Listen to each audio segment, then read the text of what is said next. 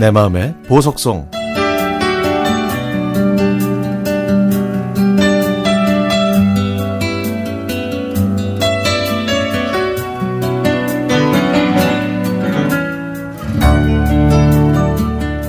친정엄마 덕분에 저는 6살 때부터 바이올린을 배웠습니다. 그래서 초등학생 때는 많은 이들의 선망의 대상이 됐는데요. 학교나 학급 행사가 열리면 저는 단골 연주자였고 레슨을 받으러 갈 때마다 사람들의 호기심 어린 시선을 받기 일쑤였죠. 감수성이 풍부했던 저를 위해서 바이올린 레슨을 결정하신 부모님은 바이올리니스트 장용주와 저를 동일시 하시면서 유명한 음악가로 성장할 막내를 기대하셨던 것 같습니다. 하지만 저는 음악을 좋아할 뿐이지 음악가가 되고 싶지는 않았어요. 그래서 어느 순간부터 저에게 유명세를 안겨준 바이올린이 귀찮아지기 시작했죠. 나 갖기는 싫고 남 주기는 아까운 하하 그런 묘한 심보처럼요. 고1까지 이어진 제 바이올린 레슨은 결국 취미로 그냥 막을 내려버렸고 대학 때 동아리 활동이 끝나면서 바이올린은 주인의 손길을 받지 못한 채 뒷방에서 자리만 차지하고 있었습니다. 그리고 10여 년의 시간이 훌쩍 지난 어느 날 부산 시댁의 옷장에서 웅크리고 있는 바이올린을 발견했습니다. 어머니, 웬 바이올린이에요?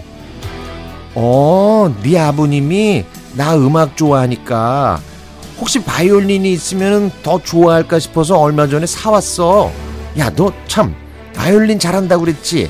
한번 들려줄 수 있을까?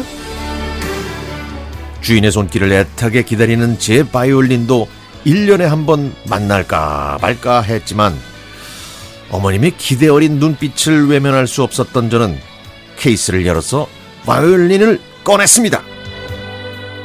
연습을 하지 않아서 굳어버린 손가락과 바이올린 크기도 작아서 힘들었지만 저는 10년의 내공을 믿고 장영주의 빙의 된 듯 바이올린을 연주하기 시작했습니다.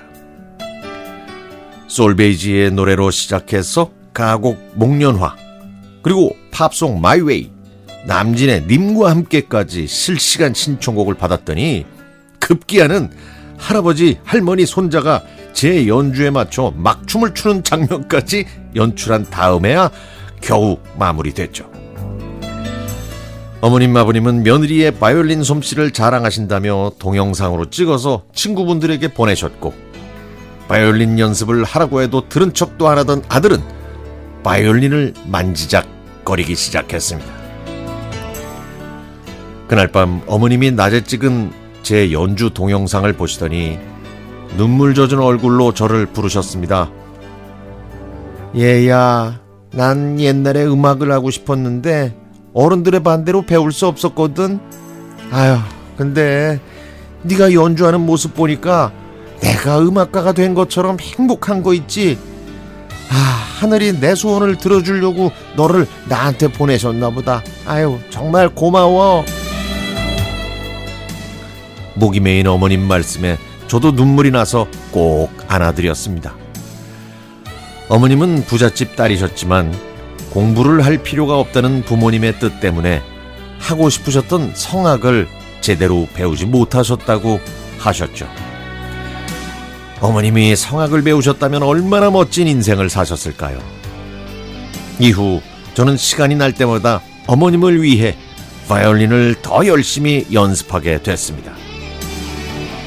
세계적인 바이올리니스트가 되진 못했지만 이제는 가족에게 행복을 줄 수 있는 음악가가 됐다는 사실이 가슴 뿌듯합니다.